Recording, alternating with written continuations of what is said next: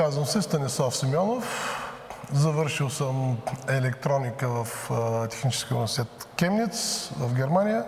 Там съм правил дисертация по въпросите на изчислителната техника. В момента съм професор и хабилитиран преподавател в университет професор доктор Асен Затаров в катедра компютърни системи и технологии, като се занимавам основно с, в областта на операционните системи, системно програмиране, компютърни мрежи. Специалността не избрах съвсем случайно. Бях любител математик, дори бих могъл да кажа, че бях доста добър професионалист в математиката, състезател бях в националния отбор. Исках да уча математика в Софийския университет, но външни причини ме накараха да се насоча към изчислителната техника, така че не съжалявам. Двете съжителстват много добре. В проекта съм ръководител на научната част, научен ръководител на проекта. Де факто аз бях и контактното лице по времето, когато писахме проекта. И сега в момента в какво работите? В момента работим върху няколко проблема. Първият проблем е да оживим цялата техника тук.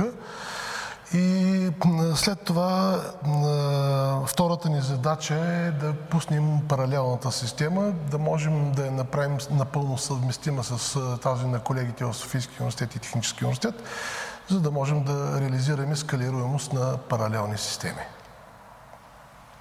А да ни кажете един малко известен факт за вашата, вашата област, нещо интересно, което може да... Иван Вазов не е написал по дигото.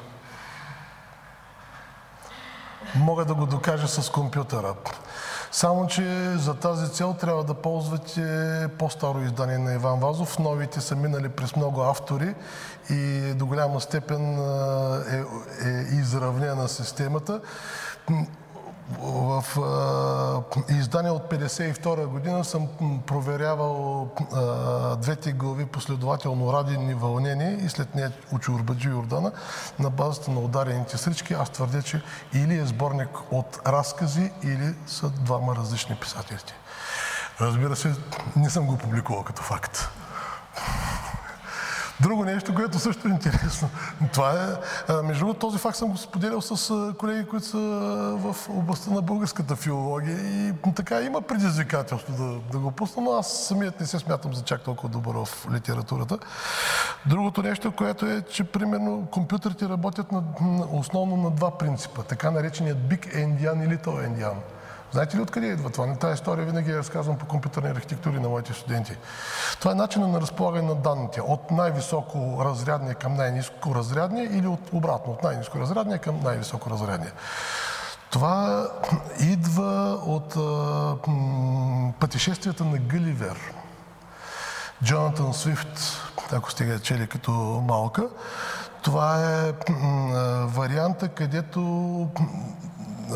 царят, който е бил дете, е ял яйцето винаги от към дебелата страна, т.е. там го режат западняците, обаче се порязал и оттам издали указ да се режи само от предната част на съответно на яйцето и оттам е Big Indian, Little Indian, като първи това понятие го свързва с Гъливер, един от създателите на мрежовите протоколи, мисля, че Дани Кохен се казваше. И други факти мога да ви кажа, но те са...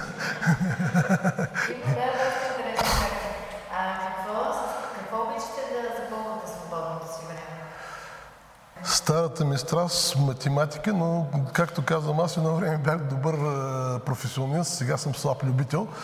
2008 година, между другото, застанах на, срещу националния отбор на Судоко. Да, националния отбор, понеже сина ми беше капитан на националния отбор и им показах как, че аз по-бързо решавам Судокото от тях, но все още съм смятал за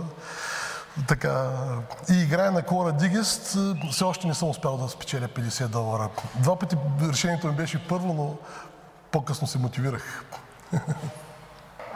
как се включихте в, в проекта? В проекта се включихме с най-вече първоначално с идеята, която развивахме.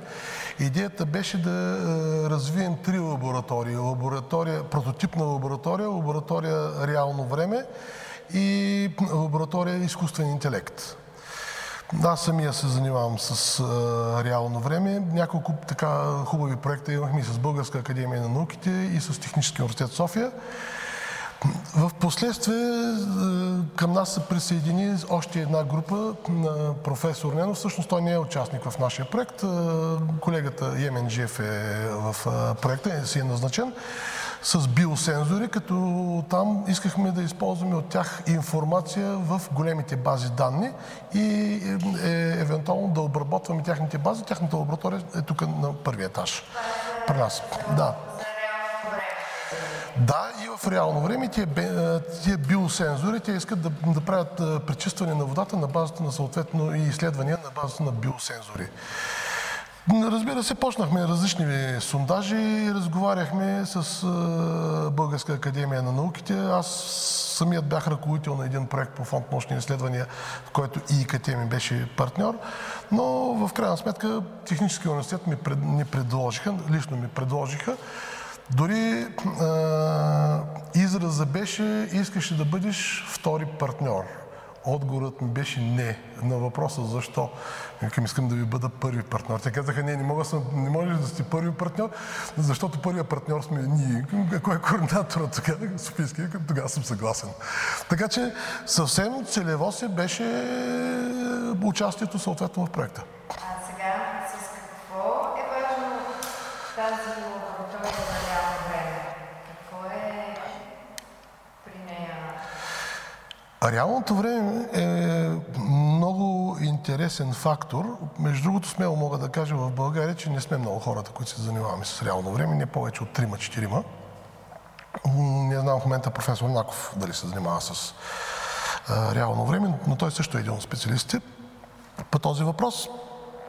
Имайте в предвид, че при обработка на инструкции на ниско ниво на процесора, на едни и същи инструкции, ние имаме от порядъка на 180 наносекунди отклонение за обработката на инструкцията.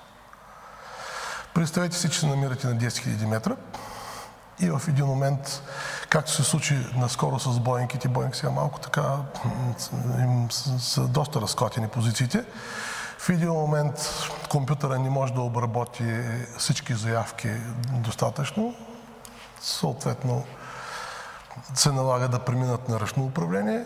Да, добър е бил пилота, няма никакви проблеми, но са два случаите в момента на Боинг. И това е така една доста тежка ситуация, която е в областта на реалното време. Водих дисертация по този въпрос и наистина това си е много голям проблем. Особено ако искаме пък и да правим изкуствен интелект в реално време или респективно обработка на големи масиви данни в реално време. Да се дефинират условията на съответното реално време. Освен в самолетната индустрия, както току-що казахте, в каква област още може да се използват тези? Навсякъде, където съществува автоматика. Навсякъде, където има управление. Примерно, вдига се налягането в съответната инсталация в Нефтохим, трябва да имаме съответно време за реакция. И това време трябва да го гарантираме. Значи тия гарантиранията на времената са един много важен фактор. В комуникациите в момента на Запад и в Съединените щати, защото имам така доста добър поглед и в Съединените щати какво се случва, дори говорят за много висока бързина на комутацията в компютърните комуникации, като се произвеждат сами съответните комутатори, съответните случове. Говорим за времена за превключване от порядъка на 13 секунди. А сега вашите три лаборатории,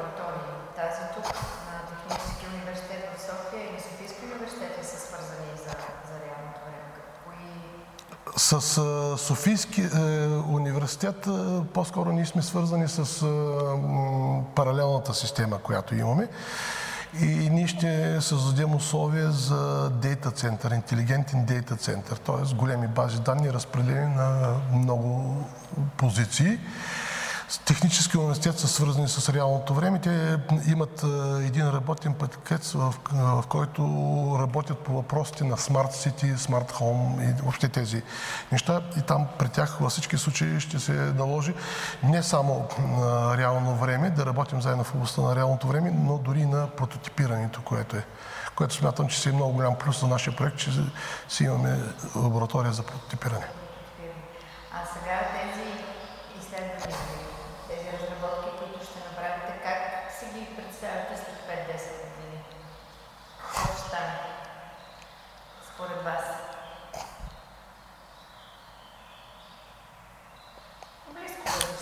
Ще изпреваря Николай Денков в касацията на Станфорд. Но той ми е приятел, да, да съвсем сериозно.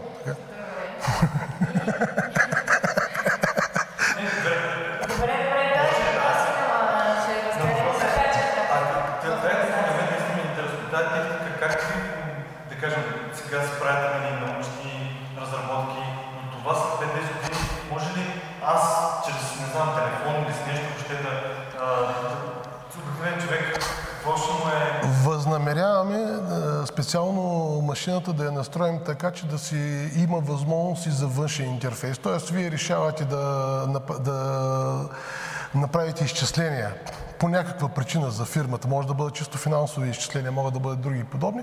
Интерфейсът е даден, подавате си информацията и си получавате обратно изчисленията.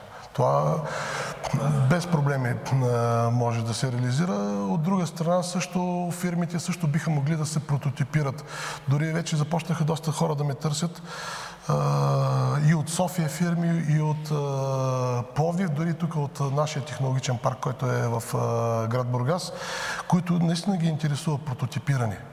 Защото големи бройки те могат да почнат да, ги, да си произвеждат, обаче проблема е да произведат 10 бройки, да могат да видят нещата работят или не работят. И точно прототипирането е нашия, нашата сила. Ние можем да прототипираме с фрез задолу и съответните кутийки, и на лазерният гравир можем да направим и други кутийки от пластмаса и други такива подобни. И съответно да им, да им се прототипират съответните и да прототипираме и съответните печатни платки, което вече те могат да се пускат свободно, спокойно големите серии.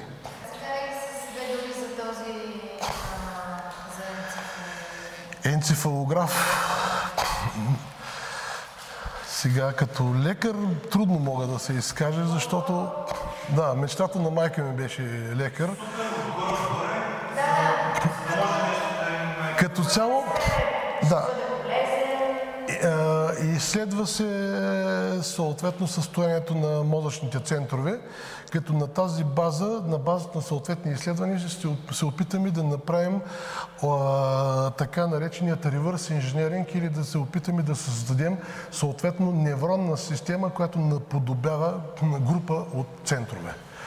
И по тази причина във всички случаи ще работим заедно много с медицински факултет. Уредът е доста комплексен, доста, доста сложен и вече разговаряхме с някои от колегите и имаме си професор, който е точно в това направление. Това има ли общо и с изкуствения интелект? Да, да, именно. Значи, от тук замерваме и съответните, съответните мозъчни центрове и опит да симулираме на паралелната система. Това интервю е част от нова рубрика и нов брой Лицата на оперативна програма Наука и образование за интелигентен растеж. Вижте всички визитки в броя от линка в описанието. Тази рубрика е разработена от БГ Наука за оперативна програма Наука и образование за интелигентен растеж с подкрепата на Европейския съюз, Европейски структурни и инвестиционни фондове и оперативна програма Наука и образование за интелигентен растеж. БГ Наука е кауза за популяризиране на науката в България. Вече повече от 15 години даваме гласност на науката в България, като издаваме онлайн списание Българска наука и публикуваме материали в сайта наука.бг, където можете да намерите много статии с научни новини, поднесени на разбираем език, интервюта с видни учени, видеоматериали и дискусии, аудио подкаст, епизоди и разбира се, броеве на самото онлайн списание. Нашия екип се старае всяка седмица да публикува интересни и увлекателни материали, написани по начин, който да може да разберем научната информация в публикациите, независимо от това дали се занимавате с наука или не. Казано в цифри, само през изминалата 2020 година имаме близо 1000 нови интригуващи публикации в сайта и близо 20 нови броя на списанието, като някои от тях са специализирани само на една тема, като броя за Нобеловите награди или този посветен на българската армия, който се радва на голям интерес от нашата аудитория.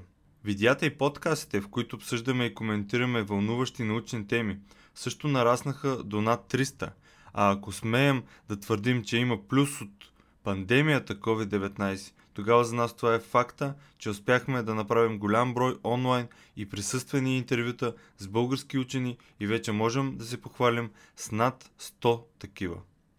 Станете и вие част от нашето научно четясто семейство, като се абонирате за списанието. Ще сложа линк в описанието. По този начин всеки месец ще получавате над 100 страници с подбрано и интересно научно съдържание, поднесено на разбираем език, което да ви държи в течение с всичко важно случващо се в сферата на науката, по света и у нас. Кой стои зад БГ наука? Нашия екип се състои от трима човека. Петър, аз, Радо и Саша. Петър е един от създателите на БГ наука. Той отговаря за сайта наука.бг, видеоматериалите, аудиоподкаста, абонаментната програма и създаването на списанието. Има голям интерес към науката и ученето, както и афинитет към видеопродукцията, което им даде идея да прави видеа за БГ наука. Той е голям ентусиаст за разпространението на научната информация, затова и се старае да го прави при всяка възможност, която му се отдаде. Понякога в ентусиазма си да сподели нещо избързва и допуска правописни грешки, та ако нещо такова ви хване окото, значи той нещо е объркал, докато добронамерено е бързал да го сподели с всички. Така е. Наистина, потвърждавам това е написано. Радо е ценен автор на списание Българска наука още от самото му създаване през 2005-2006 година. Има огромен интерес към историята и през годините е бил автор в списание Военна история, както и сценарист документалните филми на БГ Наука на Нож от 2012 и Трагедия и слава 2013 година, направени по повод 100 годишнините от Балканските войни. Той е автор на книгата Във вихара на Великата война, издаден 2019 година, а в момента отговаря за съдържанието в сайта на наука.бг и всички текстове, публикувани в списанието, първо минават редакцията на Радо. Саша е движещата сила зад магазина Купи наука. Купинаука.com Това означава, че тя се грижи и подбира кои продукти да се предлагат в магазина, винаги е на линия за почитателите му в социалните мрежи, създава снимков материал на продуктите, отговаря за рекламите и се грижи всичко да върви гладко в процеса на изпращане на поръчките. Всички тези задачи са жизненно важни за съществуването на списание Българска наука, защото онлайн магазина Купи наука е създаден с цел финансово да подпомага и издържа списанието и всички проекти на БГ наука. Какво предлагам в магазина и как изглежда той, може да разберете като влезете в kupinauka.com и разбира се, последвате Facebook и Instagram на онлайн магазина. Благодаря, че изслушахте това и ще се радвам да се абонирате, да видите списанието, да видите онлайн магазина и вярвам, че не едно, а много от нещата ще ви харесат. Благодаря и до нови срещи!